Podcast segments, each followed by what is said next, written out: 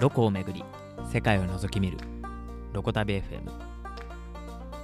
この番組は海外在住日本人6万人が登録するウェブサービスロコ旅がお届けするオリジナルポッドキャストです。番組の MC は世界各国に住む日本人の取材を続けております。私岡とロコ旅創業者のシーヤがお送りいたします。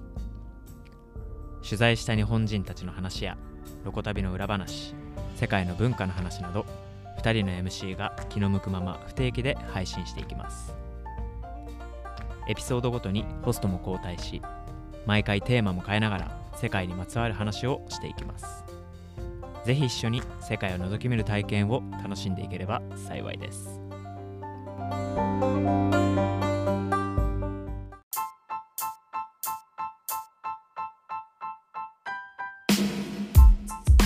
はい、皆さん、こんにちは。えー、岡です。えー、本日もですね、あの、ロコ旅創業者のシーヤさんとですね、あの、ザックバランにいろいろお話ししていきたいなと思います。シーヤさん、よろしくお願いします。はい、よろしくお願いします。はい、今回はですね、まあ、昨日公開した、えー、とアルゼンチンですね。こう単語を探求したいっていうところで35歳でですね単身南米に渡った女性のお話ですね。あの単語ダンサーの方の記事を公開したので、うん、まあ、その感想と、まあ、ちょっとざっくばらんにあのそれを受けた、あのー、印象みたいなのですねいろいろとお話ししていければなと思うんですけれども、まあ、簡単に、はい、はい、概要だけ最初に説明すると、まあ、ねさんっていう、まあ、単語ダンサーの方があの今ブエノスアイレスで暮らしてるんですけどこの方はですね、もともと普通に日本で働かれていて、30歳ぐらいからですね、あの単語をこう始めるんですね。で、ある時に、こう、実際にアルゼンチンなんか大会みたいなものですね、34歳ぐらいの時かな、あの見に行って、まあ、すごいなと思って、それでもう本場でなんか単語を練習してみたい、単語をやってみたいっていうので、35歳になるタイミングですね、あのー、アルゼンチンに渡って、で、結果的にそこで、あの単語を探求していって、まあ、単語の講師であったりとか、またダンサーをしながらですね、まあ、現地でパートナーもあのできて、お子様も生まれて、まさにこう、アルゼンチンに移住されたという、まあ、女性の方の記事を書いたんですけれども、うん、まあ、なんか一旦、あの、率直にシアさん的にこの記事読んでみての感想みたいなのいかがですか？そうですね。あのまあ、今まで、えーと、いくつかインタビューを見てきている中で、うんうん、えっ、と、まあ、その単語をしにアルゼンチンに行くという、まあ、まあ、まさにアルゼンチン単語という、ですね。明確な、この、なんですかね、アルゼンチンにしかないようなものを求めてアルゼンチンに行ったっていうような事例が、他の、えーと、インタビューした方よりの中では、すごい明確に目的があって、そのアルゼンチンに行ったっていうところが、まあ、ちょっと違いがあるかなというふうに思ってはいて、でも確かにそういう目的で現地に行く人っていうのは、一定数海外在住者の中ではいる。例えば、あの、なんだろうな、フランス料理を学びにとか、ね、料理人とか多分多いイメージですよね。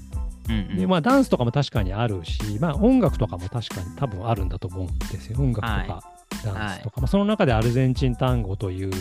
となると、まあ、アルゼンチンにしかないので、それでアルゼンチンに行ったっていうのが、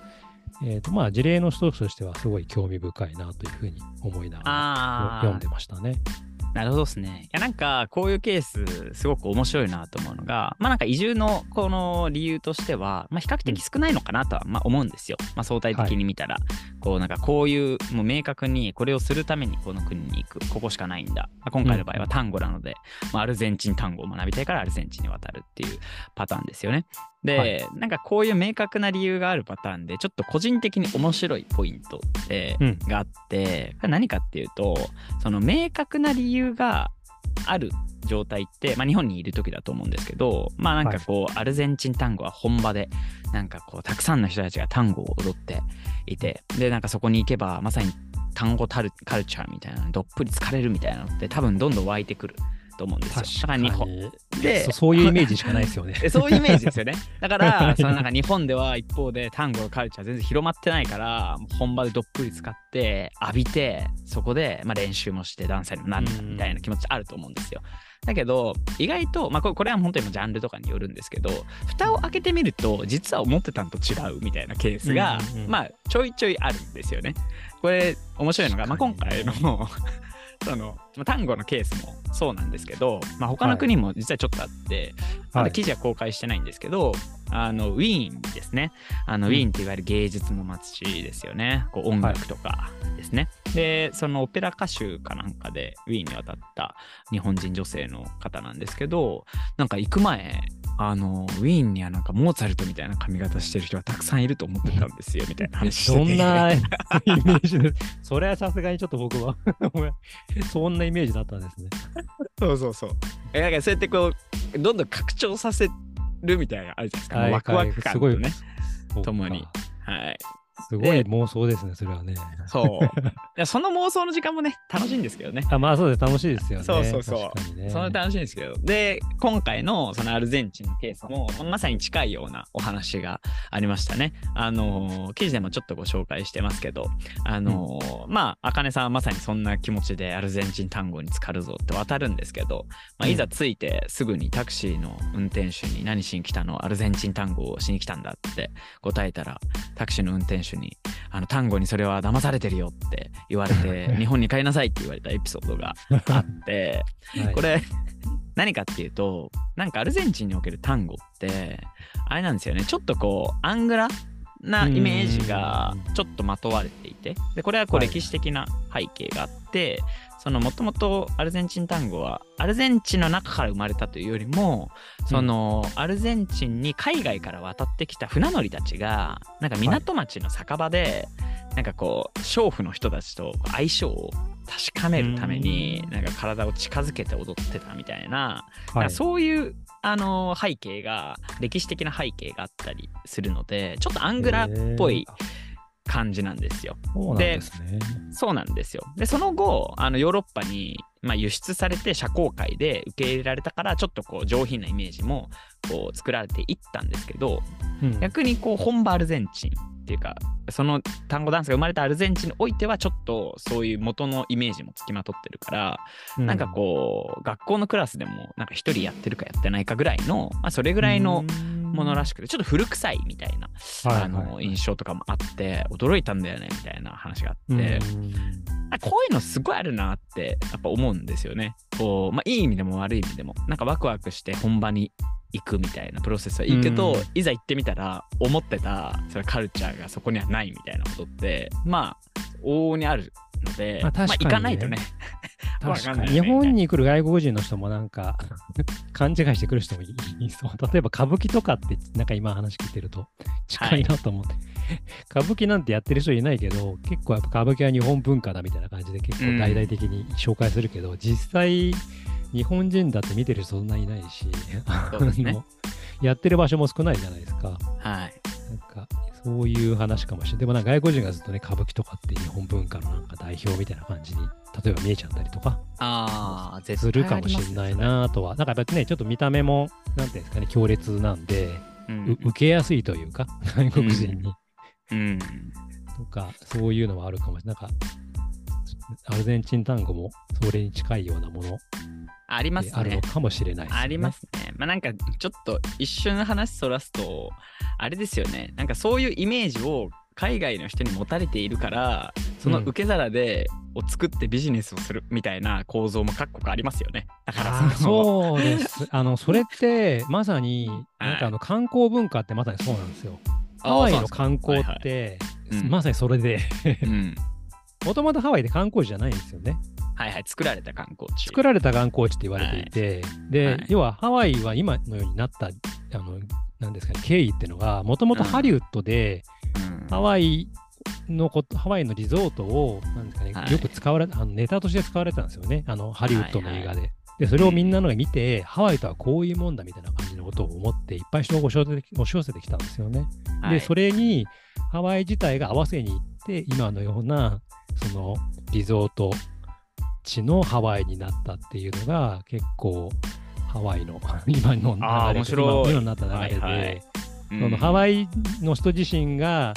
もともとそうだったわけじゃなくて周りの人から見たハワイっていうののイメージにどんどん合わせていった結果今のような感じになったみたいな。いやでも確かにそうっすよね。ハワイってだから。求められると答えたくなるじゃないですか、みんなね。あですね。それはマジでありますね。はい。マジであるわ。うん、そういう、なんかそそれはすごい近い話ですよね。なんかこう、はいはい、まあ、イメージ、イメージと実態の乖離みたいな。でもなんかそのイメージの中で生き続けるのもまたそれも一興ですし、あの実態を知りたかったら、う、ね、ん、全然違うしっていうところで、確かなんか選択迫られるなってところですかね。うん、はい。ではでは、まあ、ちょっと終盤に入っていければなと思うんですけど、あのー、まあ、最後なんかこのこの記事でもそのあかねさんの方で、まあ、いざあの、まあ、そういうギャップがあったけれども、まあ、そのまんまなそうは言ってもアルゼンチン単語が好きだっていうのでそういう背景も含めて学びたいっていうんで、そのまま移り住んだ。まあ、あかねさんなんですけれども、なんかこう、記事の最後に、なんか日本の読者に向けて伝えたいことありますか？みたいな時に聞いたら、はい、なんかこの、まあ、日本の女性にもっと海外出てほしいなって話してて、これなんかちょっといい話だなと思ってて、うんうん、まあ、出なよって僕も思うわけではないんですけど、強く。はい、あの、何かっていうと、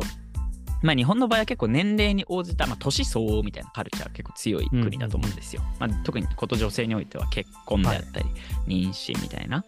なんかこうそういうものからあの南米とか、まあ、海外解き放たれるケースっていうのが、まあ、すごくあるからなんかそういうもので、こう結構抑圧的な感覚を持っている人はぜひ海外に出てねみたいな話をしていたのはすごいいいなと思っていてこれ要は、あかねさん自身の話なんですよ。要は35歳でアルゼンチン渡るじゃないですか。はいはい、で、この時、うん、アルゼンチン渡るか、その結婚相談所に貯金したお金ぶっ込んで、その結婚目指すかみたいな、はい、それ迷ってたらしいんですよ。うん、でもそこ舵切ってアルゼンチン渡ったら、うん、まあ好きなカルチャーで、で、現地の人と結婚してっていう風に、はいはい、まあ、人生がね、また違う方向に進んでいったっていう背景があるので、まあなんか、あの、日本の女性の生きづらさみたいなものはもしかしたら海外にね、まあ、一時的にちょっと行ってみるとまた一つ違うのかななんていうのもちょっと思わされるような、まあ、そんな記事でしたね。そうですね、はい、そういえばなんかそういう話の何て言うんですか？あの調査調査レポート書きませんでした？ちょっと。はい。ですよね。ありましたね。ありました、女性の生きづらさみたいな調査レポートをなんかロコ旅で出したことあります？その今、聞いたときに、あなんかどこかで聞いたことあるな って思いありましたね。思い出して、で、なんか本当に海外に行って、なんかそういう日本の呪縛から解放されてみたいな話をなんか確かに聞いて、今の話とまさにドンピシャだなっていう思いましたね。